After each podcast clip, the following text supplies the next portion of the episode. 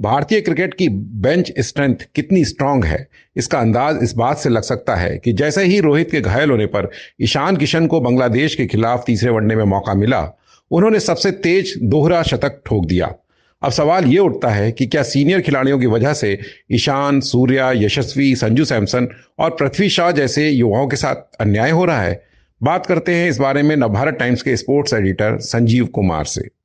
संजीव जी, आज तीसरे वनडे में बांग्लादेश के साथ में रोहित नहीं थे और ईशान को मौका मिला और उन्होंने डबल सेंचुरी मार दी। क्या कहेंगे अपनी बेंच स्ट्रेंथ के बारे में?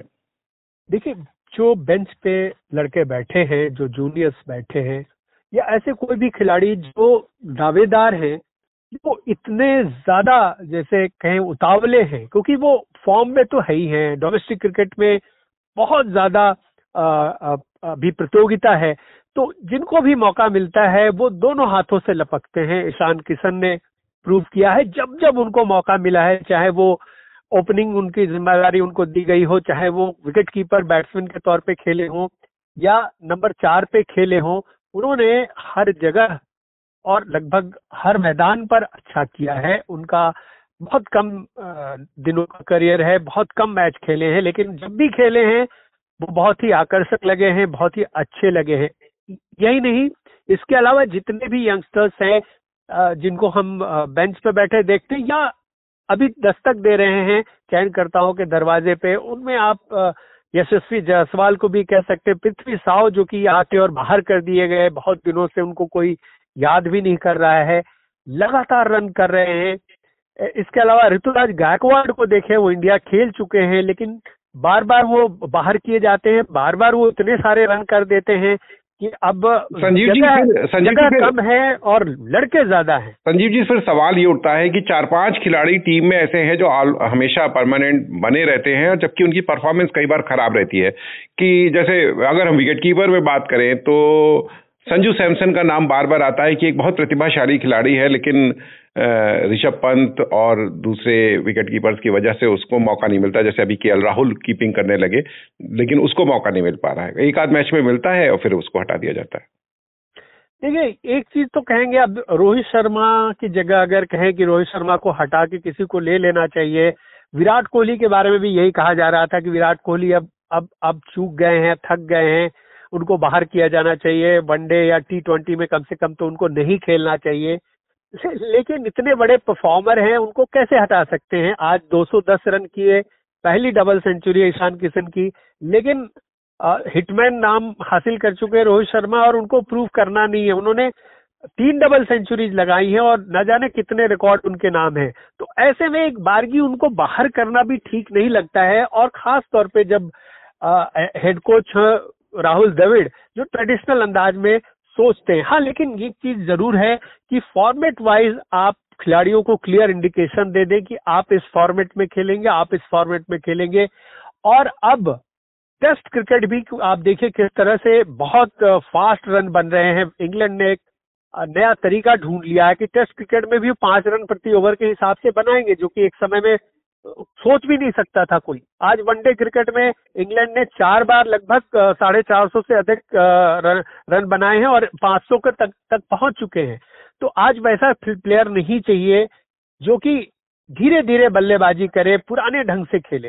हार्ड हिटिंग बैट्समैन चाहिए वनडे और टी ट्वेंटी में। संजीव तो जी फिर फिर यहीं पे ये सवाल आता है कि जब मान लीजिए अगर ये परफॉर्मेंस के लेवल पे सीनियर खिलाड़ी रुके हुए हैं तो सूर्य कुमार यादव जैसे खिलाड़ी को जो लगातार इतना वर्ल्ड का वर्ल्ड लेवल मतलब वर्ल्ड में उसकी चर्चा हो रही है, और हम अचानक उसको बाहर कर देते हैं बांग्लादेश के दौरे से, इसे क्या कहेंगे?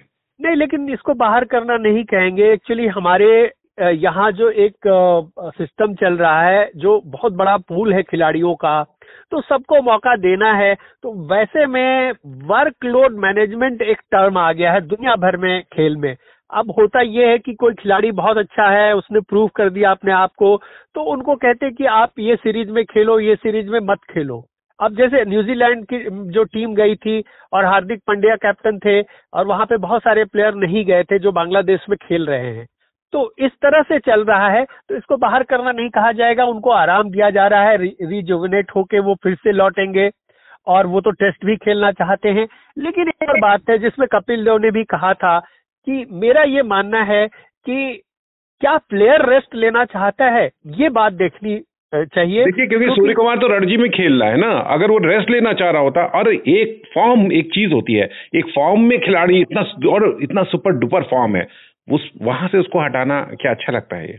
नहीं, बिल्कुल नहीं। देखिए, वही मैं कह रहा हूँ कि अगर वो प्लेयर नहीं चाहता रेस्ट लेना तो उसको ज़बरदस्ती आप रेस्ट नहीं दे सकते, क्योंकि तीन दिन में ठीक है, अगर आईपीएल के 60 दिन को हम ऐड कर दें तो प्लेयर्स अब इंटरनेशनल क्रिकेट प्लस आईपीएल दोनों जोड़ दें तो भारतीय प्लेयर जो एक्टिव तीनों फॉर्मेट में खेलते हैं, कम से कम वो डेढ़ सौ दिन वो रहते हैं मैदान पर या ट्रेवल में।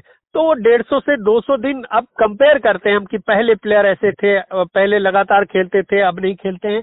आ, लेकिन ऐसा नहीं है। देखिए क्या है कि अभी प्रतियोगिता बहुत ज़्यादा है। मेरा वही मानना है कि पहले भी बहुत ज़्यादा प्लेयर खेलते थे और अभी भी बहुत ज़्यादा खेलते हैं। एक टी ट्वेंटी एड हुआ है वरना पहले भी प्लेयर बहुत ट्रेवल करते थे कंटिन्यूसली तो अभी जो प्लेयर फिट है और जो चाहता है कि हम खेल सकते हैं और लगातार खेलना चाहता है तो उसको खिलाना चाहिए। मेरा यही मानना है। ये रणनीति जो है, ये सोच और ये वर्कलोड मैनेजमेंट वाला जो है, वो कंसेप्ट बाहर निकालना चाहिए और प्लेयर से पूछना चाहिए कि क्या आप फिट हैं, आप खेलना चाहते हैं। अगर वो खेलना चाहता है तो उसे कंटिन्यूसली खिलाना चाहिए। हर फॉर्मेट का प्लेयर है तो हर फॉर्मेट पे खिलाना चाहिए। संजीव जी, अभी कुछ समय पहले इंग्लैंड ने एक रोटेशनल सिस्टम लागू किया था अपने यहाँ तो उनकी टीम बड़ी अच्छी अभी निकल, निखर के आई है। क्या कोई ऐसा सिस्टम हमारे यहाँ भी बनाए जाने की ज़रूरत है? आने वाला वर्ल्ड कप वर्ल्ड कप होने वाला है। तो उसकी तैयारियों के लिहाज से कैसा रहेगा ये? देखिए, ये सिस्टम तो बहुत अच्छा है। आप फॉर्मेट वाइज क्रिकेटर्स को एकदम से ईयर मार्क कीजिए कि ये प्लेयर इस फॉर्मेट में खेलेगा या ये प्लेयर तीनों फॉर्मेट में खेलेंगे और एक पूल है तीस तीस प्लेयर का या बीस बीस प्लेयर का या पच्चीस प्लेयर का, आप पूल बना लीजिए। कि हमारे ये प्लेयर इस फॉर्मेट के लिए हैं, ये प्लेयर इस फॉर्मेट के लिए हैं। समय ज़्यादा नहीं है, दस महीने और रह गए हैं वर्ल्ड कप के, और देखते देखते ये समय निकल जाएगा। इस बीच आपको टेस्ट भी खेलना है, इस बीच आपको आईपीएल भी खेलना है, कुछ दौरे करने हैं तो आपके पास कब समय होगा? तो तीस प्लेयर तो अभी मेरा मानना है कि आप ले आए और उन्हीं तीस में से आप रोटेट करके खिलाएँ और जब सितंबर पंद्रह आएगा, जबकि एक जो डेडलाइन होगी वर्ल्ड कप की, जिसमें प्लेयर को चुन के भेजना होता है पंद्रह नाम, वहाँ तक आप एकदम माइंड आपका क्लियर रहे। ऐसा ना हो कि पिछले वर्ल्ड कप को याद करें 2019 में कि नंबर फोर कौन होगा, नंबर कौन फोर होगा, और लास्ट में आपका नंबर फोर का वो वो पहली सॉल्व भी नहीं हुई और आप हार कर बाहर हो गए। तो ये वाली चीज़ नहीं होनी चाहिए इस बार। रोटेशन पॉलिसी अच्छी है, लेकिन एक पूल बनाया जाए और उस पूल से खिलाड़ियों को अंदर बाहर किया जाए। वनडे पर फोकस होना चाहिए कि अभी वनडे वर्ल्ड कप भारत में मेजबानी भारत को करनी है और वो जीतना भारत के लिए बहुत ज़रूरी होगा। बहुत बहुत शुक्रिया संजीव जी आपका।